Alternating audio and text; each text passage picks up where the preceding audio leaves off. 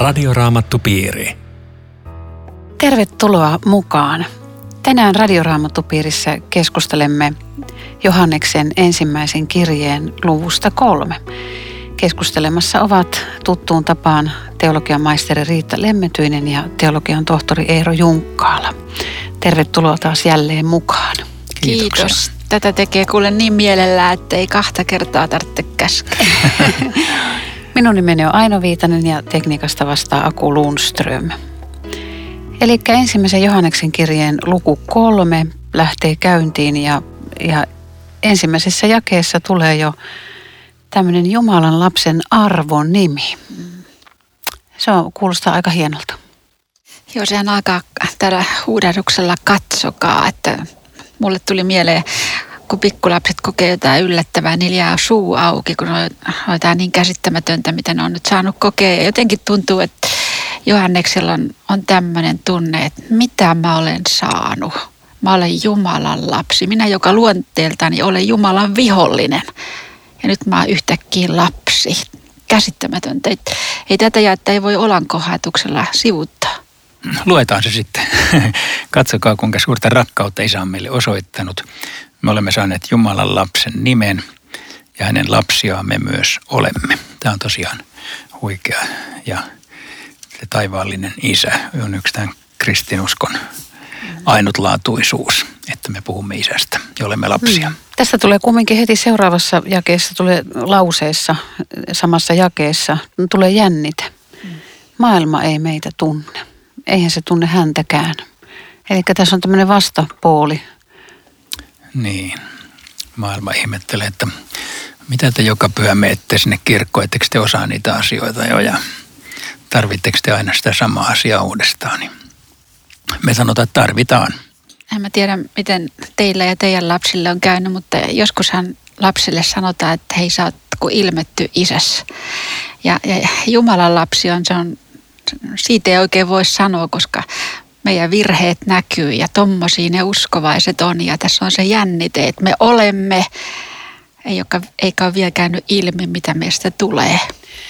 Joo, mutta toisaalta sitten mä muistan, kun Jeesus löysi minut, niin mä olin ihan samannäköinen, samat vaatteet, samalla tavalla kulin linja-autolla töihin. Kuitenkin mun ystävä, joka kulki samassa linja-autossa, sanoi, että mä olen muuttunut, mä olen erilainen. Oho, miten se sen näki? En tiedä, siinäpä se onkin. Mutta jo, jollakin tavalla hän näki sen, että minussa on jotakin muuttunut. Minussa oli jotakin erilaista, vaikka mä olin kuitenkin sama ihminen.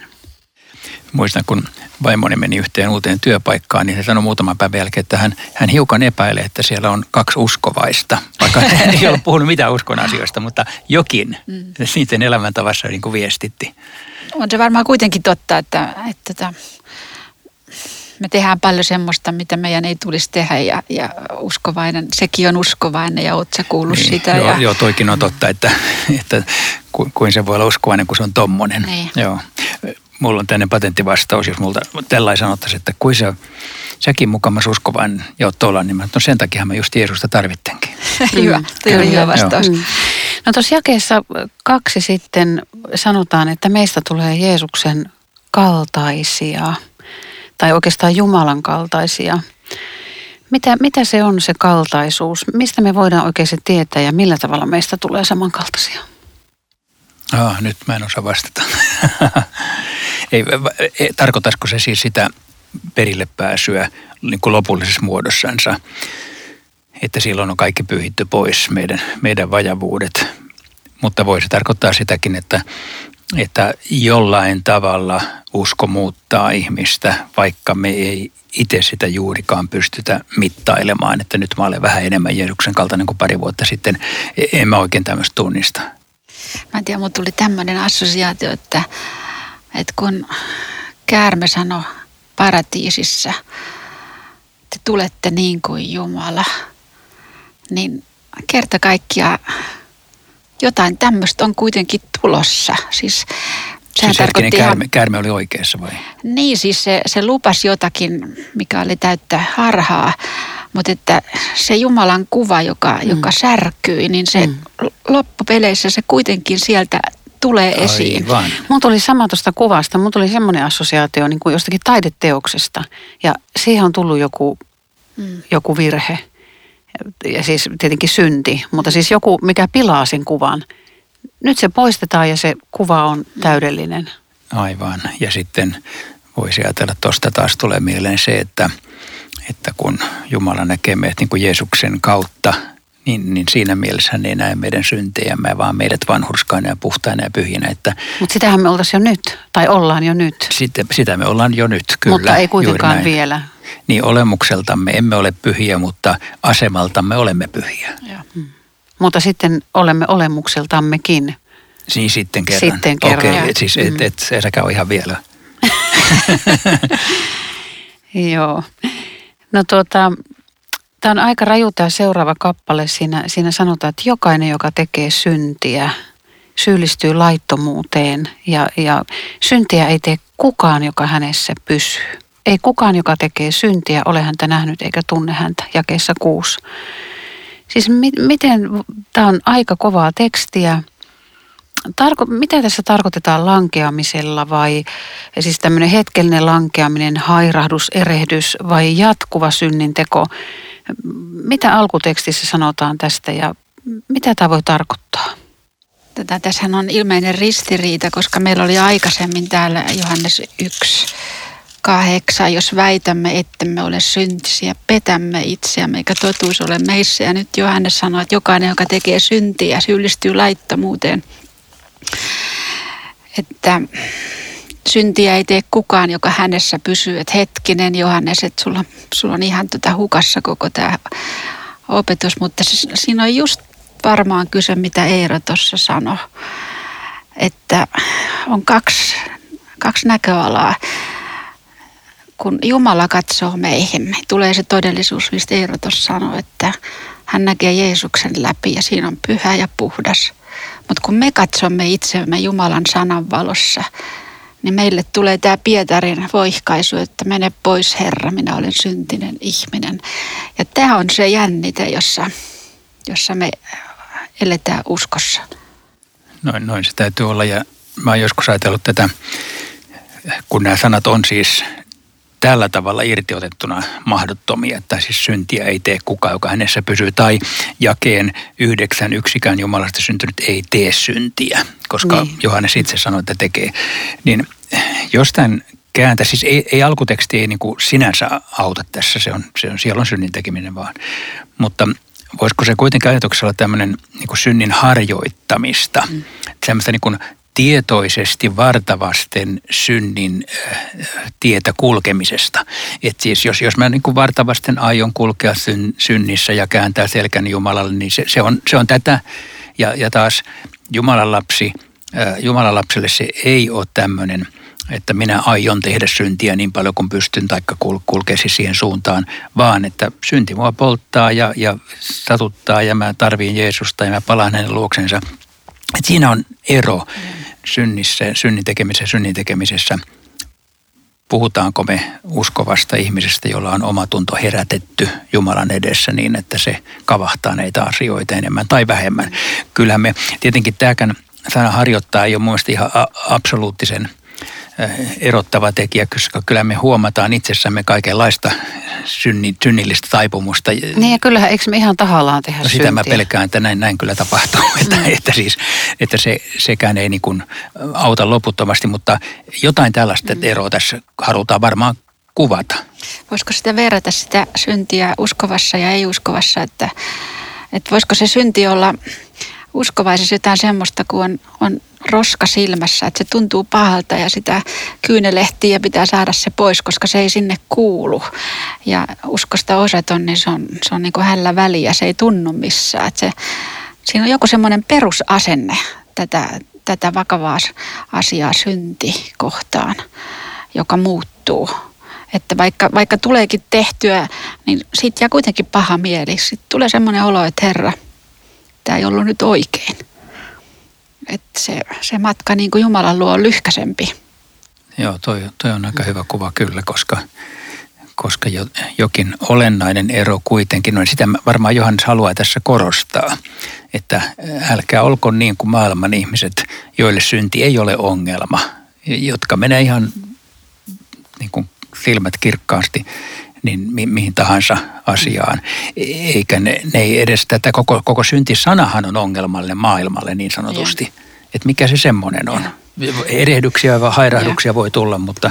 Et jos, jos tämän päivän julistuksessa synti jää pois eikä siitä enää puhuta, niin se on ja vakava paikka, koska oikeastaan eikö voisi sanoa niinkin, vai mitä sä Eero ajattelet, että useimmat Uuden testamentin kirjoitukset on syntynyt sen takia, koska on ollut just tämä synti, joka tavalla tai toisella seurakunnassa teki pahaa.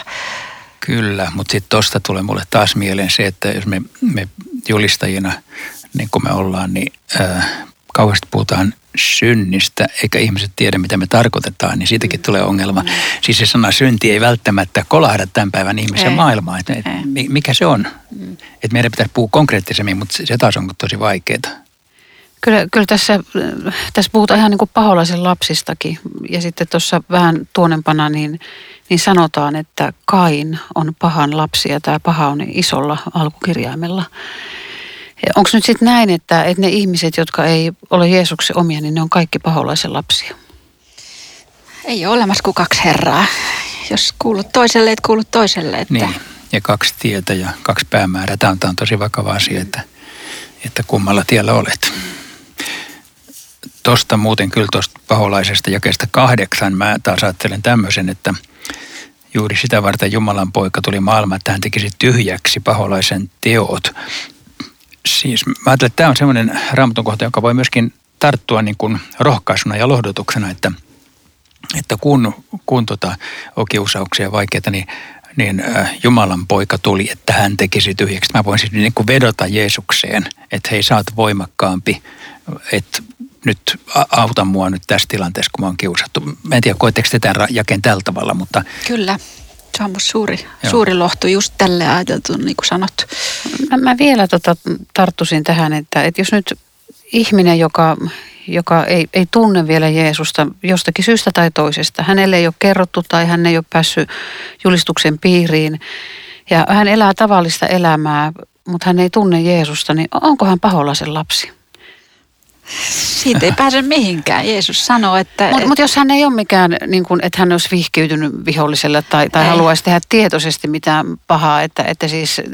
Eikö se aika rajua sanoa, että joku pieni vauva, joka tuolla syntyy, niin, niin se on paholaisen lapsi? Se on, se on sen verran raju, että osa kristityistä ei hyväksy sitä tosiasiaa, että tämmöinen niin kuin perisynti olisi automaattisesti meidät siirtänyt niin kuin väärälle puolelle. Mutta kyllä me nyt raamatuvalossa yrittää epätoivosti näin sanoa tänäänkin, että, että jokainen, joka ei ole Jeesukseen uskomassa, niin on väärällä tiellä ja on tässä mielessä paholaisen lapsi. Ja että siltä tieltä pitäisi kääntyä ja siltä tieltä voi kääntyä. Ja sitä varten me tätä radio-ohjelmaa tässä myöskin tehdään, että jos nyt kuulijoissa on joku, joka yhtäkkiä havahtuu, että hei, että ei kai vaan ole niin, että mä oon väärällä tiellä, niin tänään kutsumme Jeesuksen seuraan. Silloin voi vaihtaa tietä ja tulee parempi päämäärä. No nyt tuossa jakeessa 15 sanotaan, että, että jokainen, joka vihaa veljään, on murhaaja. Nyt Johannes paljon kiinnittää huomiota tähän lähimmäisen rakkauteen veljes ja miksei tietysti voi sanoa, että sisarrakkauteenkin. Var, varmaan sen veljesrakkauden voi ymmärtää käsittävän myös niin kuin naispuolisia henkilöitä. Niin, niin onko nyt se, joka, joka vihaa veljää, niin, niin missä mielessä hän on murhaaja? Ja, ja tämä on, sitten sanotaan, että yhdessäkään murhaajassa ei, ei pysy ikuinen elämä samalla tästä tulee se, se kysymys nousee, että eikö Mooses ja David ja Paavali ollut murhaajia ja kuitenkin heissä, heissä oli Jumalan Joo, elämä. Oli, oli, totta kai ne oli ja, ja mekin ollaan. Siitä, siitähän tässä onkin kysymys. Tämähän on täsmälleen Jeesuksen vuorisaarnan opetuksen mukaista, että joka vihaa veljänsä, se on jo rikkonut viidettä käskyä vastaan, älä, älä tapa. Eli meidät kaikki kategorisoidaan murhaajiksi – Siksi me kaikki tarvitsemme anteeksi antamusta, jonka, joka murhaajille tarjotaan. Se viha ja murha voi alkaa nimenomaan jo ajatuksesta, ettei tarvita mitään kirvestä. Tämä on Radioraamattu Piiri. Ohjelman tarjoaa Suomen raamattuopisto. www.radioraamattupiiri.fi. Jatkamme keskustelua Riitta Lemmetyisen ja Eero Junkkalan kanssa ensimmäisestä Johanneksen kirjeestä, sen luvusta kolme. Nyt tuossa jakeessa 15 sanotaan, että iankaikkinen elämä ei voi pysyä yhdessäkään murhaajassa. Mites, voiko toisen henkilön ihan fyysisesti murhannut ihminen saada osakseen armon? Eikö ristiryöväri saanut? Tosin me ei tiedetä, mitä se oli tehnyt, mutta sen nyt periaatteessa on voinut tappaa vaikka kuinka monta. No parappas ainakin Jeesuksen kautta sillä tavalla. Joo, joo. Että, että siis ilman muuta tämä on ajateltava niin, että, että kaikki synnit saadaan anteeksi. Siis sellaista syntiä ei vielä keksittykään, jota Jeesus ei anta, anteeksi antaisi. Jolloin tämä jae on vaan luettava tämmöisenä lainsaarnana, että älkää vihatko, älkääkä murhatko, sillä tiellä ei hyvä seuraa, mutta siltä tieltä voidaan palata. Siis kyllä se on kaikkiin muihinkin asioihin, joskus ajatellaan, että joku synti on semmoinen, josta ei saa anteeksi, mutta kyllä, kyllä kaikki, kaikki saadaan, jos Jeesuksen luokse tullaan. Pitäisikö tämä jää 15 katsoa tuota taustaa vasten jakessa 14, koska me rakastamme veljiämme ja siitä me tiedämme siirtyneemme kuolemasta elämään. Joka ei rakasta pysyy kuoleman vallassa ja sitten tulee tämä jokainen, joka vihaa. Eli voisiko se Johannes ajatella sitäkin, että tämähän on siis ihan mahtava siirto, että, että joku siirtyy kuolemasta elämään, vihasta rakkauteen. Jumala uudesti synnyttää hänet. Ja sitten tämä jäi 15 olisi vähän niin kuin sille ihmiselle, joka kieltäytyy tästä, että mullekin, minäkin tarvitsen pelastusta ja panee niin kuin poikkiteloin. Ja sitten hän joutuu tähän veljesvihaan koska Jumalan henki ei saa synnyttää tätä, tätä rakkauden ihmettä ja syntien anteeksantamuksen kokemusta. Että ne kulkis vähän niin kuin yhdestä seuraa toinen. Ja se on aika suuri muutos, koska jakeessa 16 sanotaan vedoten tähän, että Jeesus antoi henkensä meidän puolestamme. Samoin olemme me velvolliset panemaan henkemme alttiiksi veljemme puolesta. Tuleeko nyt Suomessa kristittyjen asettaa oma henki alttiiksi joidenkin ihmisten puolesta ja keiden ja miten? Älä kysy noin vaikeita.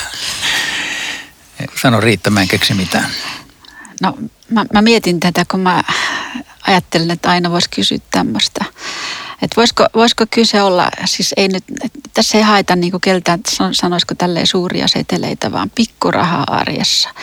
Onko sulla sydän avoin sille, joka tarvitsee apua? sun, sun avointa sydäntä, kuulevaa korvaa, vierailukäyntiä, käytännön apua. Siis onhan Jeesuksen elämä, olihan se paljon muutakin kuin vain ristinkuolema. Se oli jatkuvaa auttamista ja lähimmäisen hädän jakamista. Sitähän se myöskin oli se henkensä antaminen, joka sitten huipentui kristin kuolemaan, mutta musta tuntuu, että me, se, se se on paljon kokonaisvaltaisempi ja paljon on, on lähellä, se, niin, lähempänä meitä. On se varmaan totakin, mutta, mutta sehän sanotaan, että panemaan henkemme alttiiksi. Eli henkemme, siis ihan, ihan kirjaimellisesti henkemme. niin, vaikka ei tässä nyt ehkä kuitenkaan sanota, että meidän täytyisi kuolla toisten puolesta, vaan ehkä panna, panna elämämme niin kuin likoon toisten hyväksi. Se voisi olla... No eikö isä, eikö isä kuolisi vaikka lastensa no puolesta? No okei, okay. tai... se on varmaan se ääri, ääritilanne. Mutta kyllä mäkin kuulen tässä ton, mitä, mitä sä Riitta pohdit, kun Paavali sanoi jossain, että antakaa toisille anteeksi niin kuin Kristuskin on antanut anteeksi. Eli tämä niin kuin Jeesuksen elämä pannaan mittapuuksi. Että jos sä mietit, mitä sun pitäisi tehdä jossain valinnassa, niin sä voit miettiä, mitä Jeesus tekisi. Okei, Jeesus jopa pani henkensä alttiiksi. Se on niin se äärimmäinen rakastaminen vaikka kuolemaan asti, jos tiukka paikka tulee. Toi alaviite Johannes 15.13 sanoo niin, että suurempaa rakkautta ei kukaan voi osoittaa kuin että antaa henkensä ystäviensä puolesta. Niin, se on se, on se ääritilanne, jonka, jonka Jeesus teki ja ikään kuin siinä valossa kaikki, mitä vähemmän voidaan tehdä, niin on, on niin kuin sen, sitä seuraamista. Sitten toi toinen alaviite on Efesolaiskirja 5.2. Rakkaus ohjatkoon elämäänne. Onhan Kristuskin rakastanut meitä ja antanut meidän tähtemme itsensä lahjaksi, hyvältä tuoksuvaksi uhriksi Jumalalle. Joo, ja jos Joo. sanotaan, että palvelija ei ole herransa suurempi, että, että kyllä meillä niin ihanne asetetaan tosi korkealle, siis äärimmäisen korkealle. Mutta sitten mun mielestä tämä jää 17 puhuu taas sen puolesta, että kyllä tätä ihan, ihan arjessa kysytään, mm. tätä näet veljesi kärsivän puutetta, mikä se sitten onkin. Totta. Niin, niin mitä sä nyt teet? Sä annat henkes lainausmerkeissä siten, että avaa, avaa sydän hänelle ja auta – älä tee sitä, että suljet sen. Aivan. Se on lähempänä meitä kuin me luullaankaan tämä, mitä tässä odotetaan. Joo. Niin, niin. ja sitten edelleen tuossa 18, älkäämme rakastako sanoin ja puheessa, vaan teoin ja totuudessa. Joo, ne, ne, ne, ne varmaan tekoon. parhaiten mm. tulkitsee juuri tätä kohtaa, että, mm. että tota, pää rakkaus käytäntöön ja ota Jeesus esikuvaksi tarvittaessa. Mm että me, me liian niin kuin, alita rimaa liikaa. Se on jännää, miten Johannes palaa uudelleen. Mä en laskenut, kuinka monta kertaa hän kehottaa rakastamaan. Että se pitää niin kuin sanoa meille uudelleen ja uudelleen, koska se ei ole yhtä automaattista kuin että maa kiertää niin. aurinkoa. Ed- edes siis uskovaista, nimenomaan uskovaisten nimenomaan. To, toinen toisensa rakastaminen. Se on, se on yllättävän vaikea. Se on helppoa silloin, kun on ihan samanmielisiä ja ollaan jo ylistyskokouksessa, niin se, se toimii vielä, mutta mm. sitten arjen keskellä ja vähän erilaista ajattelua – tai ajattele kristittyjä, jotka opillisesti ajattelee eri lailla. siis niin, se on... miss, missä se on se veljesrakkaus? Siinä, siinä on oikeasti haastetta. Niin on. Siinä on mielettömästi haastetta, kun me, me, me ollaan hyvin hanakoita, just, että kun me ollaan itse tietenkin aina oikeassa, niin silloin joku toinen, joka eri mieltä on tietenkin väärässä, mm. mutta niitäkin pitäisi rakastaa. Mm. Niin miten se onnistuu? Sitten mä kyllä koen tässä, jos on herkkä omatunto, niin niin kuin tässä sanotaan vähän niin, että, että jos se meidän sydän ei syytä, niin me voidaan rohkeasti lähestyä Jumalaa ja sitten mitä me pyydämme, niin me saadaan se häneltä, koska me noudatetaan hänen käskyjä ja me tehdään mikä on hänen mielensä mukaista. Mutta entäs sitten, jos se sydän, sydän syyttää? Miten syyttävä sydän voi saada rauhan? Vastaappa itse, jos sä sanoit, että sulla on siis, sulla on siis herkkä omatunto ja sä koet, että että se syyt, syyttää tai syytä helpostikin, niin miten sä, miten sä toimit? No sä käänsit nyt tämän minun, minun no siis, no mä oon ihan konkreettisesti vaan sitten tehnyt niin, että, että mä oon rukoillut, että, että nyt musta tuntuu Jeesus tältä, mutta että vaikka musta tuntuu tältä, niin, niin mä vetoan sun sanas, koska sun sanassa sanotaan näin ja että sä armahdat sitä, joka sun luokset tulee. Ja nyt mä taas tänään tulen ja tuon tämän asian. Ja sä näet, että mulla on tämmöinen ajatus ja tämmöinen tunne, mutta et johda mua kuitenkin. Ja se on vaan sitä armon ruikuttamista ja sen oman tilanteen toteamista Herralle ja sitten semmoisenaan jättäytymistä hänen johdatukseensa. Mun mielestä yksi semmoinen konkreettinen paikka ihmiselle, jonka sydän kovasti syyttää, on on mennä ehtoollispöytään, koska sieltä tulee se mahtava puolustajan puheenvuoro, kun, kun leipä ja viini tulee kohdalle ja sitten sanotaan, että sinun edestäsi annettu, sinun edestäsi vuodatettu. Se on se puolustuksen puheenvuoro, joka hiljentää kaiken. Kokeekohan moni tuolla? Tuo on mm. ehdottomasti Hieno. totta. Niin, mutta mikä se on se meidän sydän? Sitäkin mä mietin, että, että syyttäjän tehtävä on syyttää – et on, onko se se, joka tässä niin kuin koko ajan korvajuurissa suitsuttaa, että ei tule mitään ja muista paino sitä ja sitäkin asiaa silloin ja silloin. Ja, vai onko se joku, joku auktoriteetti menneisyydessä, joku, joku autoritäärinen ääni siellä yliminässä tai alitajunnassa tai jossakin, joka niin kuin naputtaa, vai onko se oikeasti Jumalan laki, vai onko se joku, mikä se on. Mut että, Joo, toi, et, tuossa et, oli viisas jaottelu. Tästä vois, tätä voisi pohtia pitkään, että mitä kaikkea se voi olla, koska ainakin yksi, minkä sä sanoit, niin tämä tämmöinen äh, jonkinlainen yliminäksi kutsuttu niin kuin takaraivossa oleva tietoisuus, joka ikään kuin vaatii mua semmoisiinkin, johonkaan Jumala sana ei vaatisi, niin kyllähän tätäkin on. Että, että jollakulla on semmoinen niin sanotusti yliherkkä omatunto, joka muistuttaa asioista, joista ei tarvitsisi olla moksiskaan. Ja, ja siihen juuri tämä raamatun kohta on aika hyvä avain. Mm. Tämä siis 1 Johannes 3.20, että jos sydämemme jostakin syyttää, Jumala on sydäntämme suurempia ja tietää Tämä voi niin lukea siihen tilanteeseen itsellensä rohkaisuksi, että nyt tämä on vaan sydämen syytöksiä, mutta tämä ei ole mikään. Mutta totta kai se voi sitten olla myöskin tänne Jumalan lain muistutus väärin tekemisestä silloin, silloin on asia Jeesukselle, niin kuin kaikissa tilanteissa tietenkin. Joo. No sitten taas, tää, tässä on aika jännä tämä jakessa 21. Jos sydämemme ei syytä, me voimme rohkeasti lähestyä, mutta eikö me voida nyt ajatella näin, että, että onpa ihminen herkkä tai kokee syyllisyyttä enemmän tai vähemmän, niin hän Jeesuksessa voi rohkeasti aina lähestyä Jumalaa asiassa kuin asiassa. Siinähän on toi Matteuksen seitsemän, seitsemän pantu tuonne alle, joka on tämä tunnettu sana, että anokaa, niin teille annetaan.